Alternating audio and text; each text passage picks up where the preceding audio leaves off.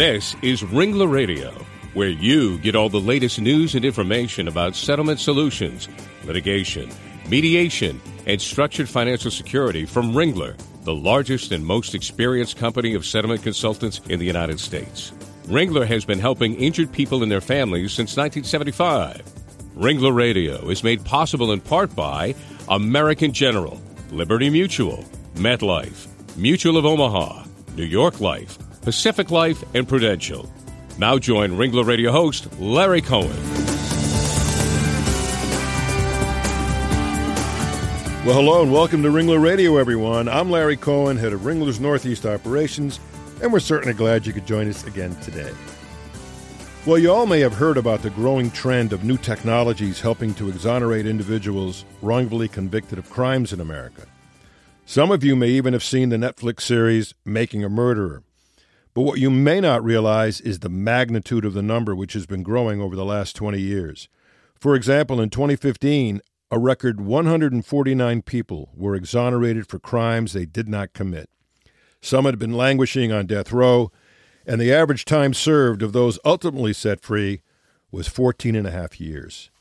Well, today on Ringler Radio, we're going to take a look at this growing exoneration trend with one of the true experts in the field. And joining me today as my co host is my friend and Ringler colleague, Herb Spencer from our Nashville, Tennessee office. Herb, welcome aboard Ringler Radio. Glad to have you as my co host. Thank you, Larry. Glad to be here. Terrific. Well, our special guest is a Tennessee legal legend. Attorney David Raybin literally wrote the book on Tennessee criminal law. In fact, that's the name of his book, Tennessee Criminal Law. It's been cited hundreds of times in Tennessee courtrooms and relied upon by judges and attorneys throughout the state. So, with that, welcome to Ringler Radio, David. Great to have you with us. Thank you. Pleasure to be here. Terrific. Well, David, let's dive right in by having you tell us the compelling story of Lawrence McKinney, one of your clients who was exonerated after serving 31 years for a wrongful 1978 rape and burglary conviction. How did you accomplish that? That sounds uh, that sounds amazing that uh, he spent that much time in that prison. It was a, a very challenging case uh, from start to finish. Uh, essentially, we discovered through DNA evidence that he could not have been one of the culprits. There were two people who attacked this woman. There's no question that she was raped. The question is whether Mr. McKinney was one of the people. So we went through and did the DNA analysis, and it was pretty straightforward. And the judge uh, granted him a judicial exoneration and dismissed the charges and let him out of prison. Under Tennessee law, you can then go to the governor and the Board of Claims and ask for compensation up to a million dollars. We thought that that was going to be an easy thing to do with DNA evidence. Not so. It took us six years of struggle through the courts and the governor's office and various hearings to finally get him the maximum award of a million dollars. We accomplished that um, Herb uh, was very helpful to us in working on the uh, uh, the annuity for him. I'll get to that later, but that was a very hard struggle to help him and get him the compensation he deserved. David, uh, technology is much improved today when it comes to DNA testing, and testing dated DNA, DNA evidence left at a crime scene. We're also talking about coerced confessions and bad lawyering in some cases, right? Sure. In this, this case involved um, uh, scientific evidence. Of course, 30 years ago, they didn't have anything called DNA. It was a new technology. In his particular case, we had a uh, victim lineup where there was he was the only person in the lineup. So of course they were she was going to identify him. Uh, McKinney never confessed. Of course, in this case, uh, he in fact denied any complicity in it. But basically, this was an instance of lawyering, which was probably not the best, but you had a terribly defective trial where he there was a show up where he was identified as the culprit. Um, in this particular instance, there was no evidence that would exonerate him of the DNA, and so he was given 110 years in the penitentiary uh, for a crime he didn't commit. My goodness. Well, what's the biggest challenge you face, uh, David, in these wrongful conviction cases? Uh, just trying to get the hearing going or, or, or, getting the evidence collected? What, what, what, what's the stumbling block for you most of the time? Well, there's two phases to it. The first is to get the evidence to court to show that the person is indeed ev- innocent. and that typically involves DNA. And that it, in this particular instance, we were fortunate in that the DNA had been preserved, the biological evidence had been preserved. We don't always have that in these ancient cases. Things are thrown away, or they're discarded, or the DNA is biological evidence is, is corrupted in some fashion. Fortunately, we had that. And secondly, in this particular instance, even though the judge released him, we had the governor, we had two, uh, two governors involved who delegated the hearing to a parole board to decide whether, in fact, our client was innocent. So you've got to prove a negative. You've got to say not only was he in it, not guilty, but of, that he was truly innocent. Someone else committed the crime. You would think that that would be simple. Not so with the Tennessee Parole Board. They we had two hearings, and both hearings they said we didn't sustain the burden. Fortunately, we had a really brave governor, Governor Haslam, um, who is very conservative, but he's a law and order guy, and he said this is law and order. You've got a court, and we're going to rely on what the judge said.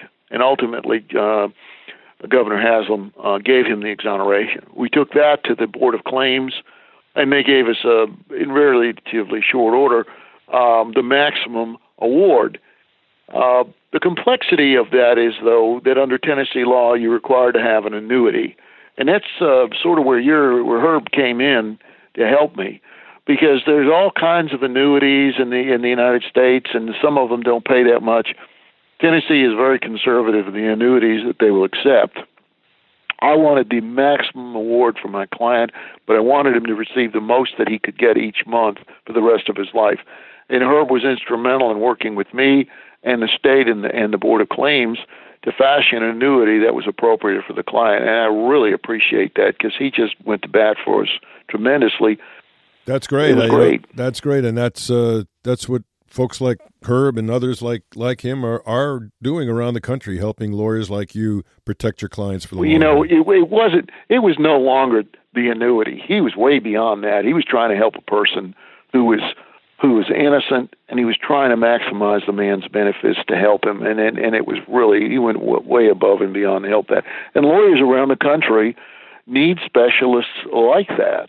I mean, you can annuities are very specialized things, and the state is very um, uh, strict as to the kinds of annuities. So he was my first and only and best choice. Well, that's that's Did a great job. That says us. a lot. That says a lot for Herb, and uh, I'm sure Herb, you you enjoy hearing that. Yes, thank you, David. And uh, as as You're very Mr. Raybin, as Mr. Raybin knows, uh, uh, I'm uh, acquaintances with his partner, Mr. Weissman, and uh, we connected through Dave Weissman. And this was uh, Mr. Raybin's uh, Tennessee's fourth ever wrongful incarceration case, and I believe, if I'm not mistaken, Dave, you've been involved in three of those. Um, you know, the compensation in these cases is set by state statute.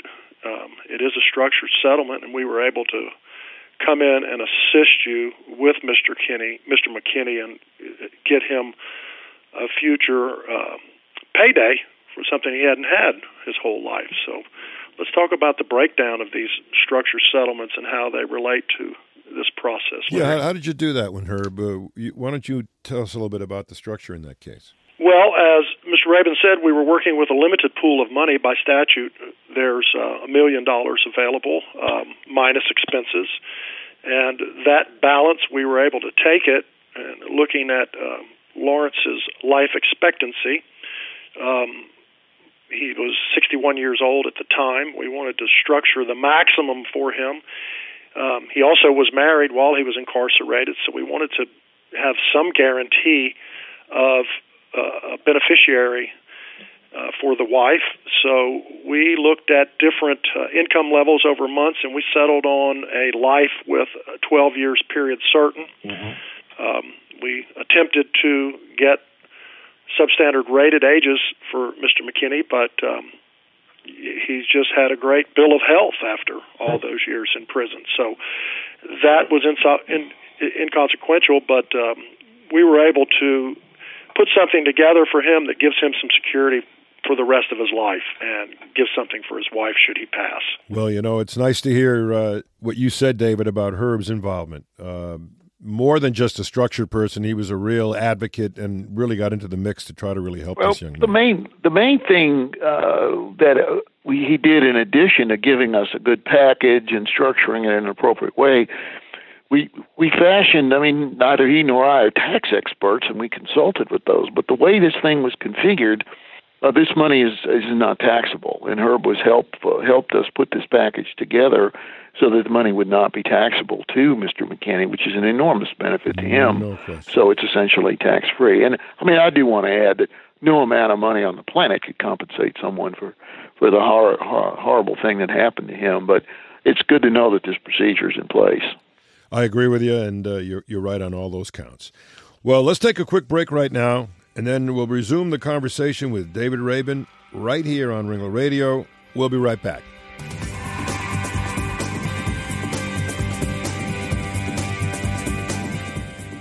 This is Ringler Radio, brought to you from Ringler, the nation's leading provider of fair settlement solutions. Did you know that Ringler is involved in a third of all structured settlement cases in the country? Ringler advisors work with all the parties in a lawsuit settlement to find the best possible financial solution for the people involved. Everybody wins. There's a Ringler consultant in all the major cities of the U.S. No one has more experienced experts in the settlement business than Ringler. Check out our website at www.ringlerassociates.com for the best information for injured parties, attorneys, and claims professionals to find the Ringler advisor nearest you. When it's your interests at stake in a lawsuit settlement, you want only the best, most objective financial plan. You can count on Ringler Advisors to create a customized plan that meets the financial needs of you and your family for the future. Visit ringlerassociates.com to learn more.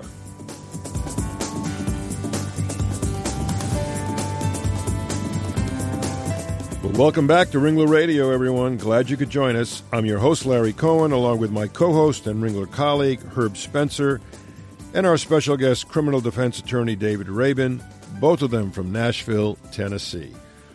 Well, we've been discussing wrongful incarceration and the benefits of using structured settlements and resolving these kinds of cases.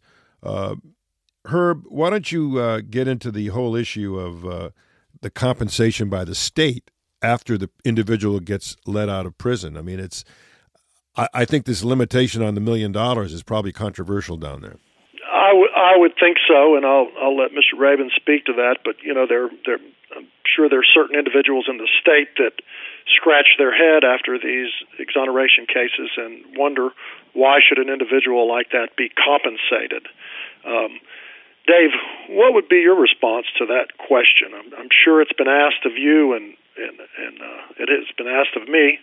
Uh, I'm curious to know what you think. Well, this is a relatively new phenomenon. I mean, we're only in the last 20 or 30 years if we had these exonerations and people spending decades in prison. I think the state has an obligation to compensate somebody where they've been wrongly convicted uh, and lost their freedom. The state has made a mistake. It's the government at the end of the day that prosecutes people and puts them in prison. But we can do a better job. And where that mistake occurs, we have to compensate the people to right the wrong to some degree and not only exonerate them, but help them. The other thing is the person has lost their productive lives. They had all of this. In any society that believes in justice, this is the right thing to do for folks. Uh, there are some people who are against it, but we had, in this case, believe it or not, the most conservative people in the state behind Mr. McKinney saying, look, this is a law and order issue. We made an error. We want to rectify it. Um, and so that, that that's what happened. It's relatively rare. It's not going to break the bank, but where we can establish it, the person is deserving of compensation. Well, I think that's a you know it's an, a logical uh, result, a logical decision that they made. Uh, I'll be interested to know, uh, David, if if there are states in the union that have uh, substantially more than a million dollars that uh, that they're, uh, you know that is a folks. that's a great question. We have a lot of states, about half and half, half of states don't don't have any kind of compensation or it's grossly inadequate. Tennessee was one of the first. What ours needs to change. We don't have cost of living increases in ours. The uh, most states have a fixed amount, fifty to hundred thousand dollars a year, that is is set forth for each year of incarceration. Ours is highly subjective. So ours can use a lot of tinkering. Most of the states, uh, for this long of time, I've seen uh, judgments in in the ten to twenty million dollar range, and that's not a uh, unreasonable amount for losing over half of sure. your life. Sure. So we're we're behind on that, but we're still ahead of a lot of the states. Mm, sounds like it for sure. Uh, David, now that you've gone through the structured settlement process with Herb on uh, the McKinney case and maybe some others, what can you tell our audience about how a periodic annuity payment stream can help salvage the future for your clients? Uh, I, I think you would have loved to see a compounding features for inflation and things like that, but but beyond that, having these monies come out in pieces uh, over someone's lifetime, I think, is probably protecting your client uh, for the long haul. Well, in many ways it does. It's a guaranteed income stream for the person. Of course, as I mentioned, it's tax free. They can count on that. They can plan, and that's the most important thing: is planning ahead uh, for the rest of your life and and for his wife. And then, of course, we would have preferred perhaps as a lump sum payment, but sometimes people are are will go, will spend all that money. There's a case I've read recently in the news where a person burned through all that money and they're back on welfare. Now, Mr. McKinney would not be that kind of person, but just generically, you ask the question for some folks uh, who don't know how to handle money. I mean, think about it. You did, he didn't know anything about the internet. Uh, he didn't have any of the skills that we have here today. So having that income stream uh, as a known quantity for the future is a great thing for folks to be able to have it, and he can rely on it, count on it. It's direct deposit, and it helps him. Great, thanks, David. Hey, um, sure. In, cl- in closing, um, as we said earlier, you've been involved and instrumental in three of these exoneration cases in Tennessee. I'm curious, with your experience and your knowledge on these cases, if you're able to assist someone in another state who also may be wrongly imprisoned, and, and if so, how would they go about contacting you? Well, basically, you can contact me. It's David Raybin. You just Google me. Uh, other states uh, have very similar procedures. I do consult with lawyers in other states. Obviously, I'd want to have a local attorney in that jurisdiction, but people who've been incarcerated that long, who've been freed, there's also usually a statute of limitation of a year or so. You have to move uh, quickly to assert your rights, but they can contact me. Uh, just, it's David Raybin in my law firm, Raybin and Weissman and we would be happy to help people and consult with them uh, on that. And of course, all lawyers who do this work on what's known as a contingency fee. It doesn't cost the person anything up front to at least consult with us, and it's a good thing to do to to to, to protect your rights. Well, you know, David. Uh, actually, before I let you go, because uh, it's not often that we have someone with your uh, experience in this particular arena on the show, and I have one more question for you. After release from prison, getting reacclimated to freedom is not without its challenges. I'm sure for some of uh, the folks who have been in there for so so long. Uh, how are your clients rebuilding their lives after being exonerated? Tell tell us just a little bit about that.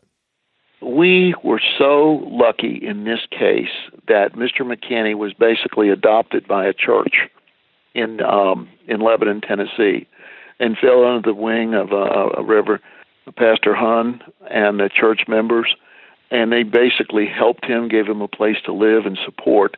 Uh, there was a lot of psychological adjustment counseling that he had to go through. Nobody can do this alone. I would say that faith based groups are the best alternative that you can go to. If you get into a faith based thing, a church or something like that, a lot of organizations like this across the country, and they'll put you together with the experts. I needed an, an evaluation for Mr. McKinney, a physical. I had it the next day. Pastor Hun called a doctor that worked in his, in his congregation. So I would say a faith-based uh, unit might be the best thing, but certainly that kind of rehabilitation program the state does not offer. Uh, but the churches frequently do, and that's what people should look to. Well, that, that's so important. Uh, you know, when folks get out of prison, not just exonerated, but when they just finish their term in, in, in prison, to sure. get back into society is always one of the toughest things. And you have so much recidivism that uh, hopefully you have churches, like you mentioned, and other uh, community organizations that'll help these folks get back into the into the swing of life. Well, with that, uh, Herb, if someone wanted to contact you, how would they do that? Well, they'd reach me at uh, H Spencer at RinglerAssociates.com or call me on my office line at 615 331 6019. I'm right here in Nashville. Terrific. And David, you mentioned uh, you know your uh, you could Google you, but uh, if someone wanted to reach you, uh, what, how would they do that by phone? My phone number is, you can remember this number, it's 615 256 6666. Wow, a lot of sixes there. a lot of sixes. Well, you can make a lot of stories about that, but uh, it's David Raybin, R A Y B I N, and you can Google us. We have a, a fairly extensive web presence uh, on this that you can go in and look at us, and uh, we'd be happy to help and consult with folks about this. Terrific. Thank terrific. you. And, and again, if, I do want to thank Ringler and Herb for working with this man and helping him. It was a great asset to me. Well, it's great to hear you say that. And uh, I just want to tell everybody out there listening that if they want to get involved with someone like Herb, another Ringler associate that'll help them with some of their cases or just handle some of the issues that are coming up in their own lives, you can do that by going to ringlerassociates.com. All the all the Ringler brokers are listed there. Uh, and you can also find all the Ringler radio shows on ringlerassociates.com. You can also find them on ringlerradio.com LegalTalkNetwork.com, or on iTunes, where you can go and download the podcast and hear David Raybin talking about the exoneration issues that we're doing here today. And uh, with that, I want to say thanks again, David, for being such a great guest. Sure. Thank you for asking me. Terrific. And Herb, thanks for being a great co host. Yes, thank you, Larry, and thank you, David. I appreciate it. Terrific. And for all the rest of you out there, go have a great day. Bye bye. The views expressed by the participants of this program are their own and do not represent the views of, nor are they endorsed by, Legal Talk Network, its officers, directors, employees, agents, representatives, shareholders, and subsidiaries. None of the content should be considered legal advice. As always, consult a lawyer.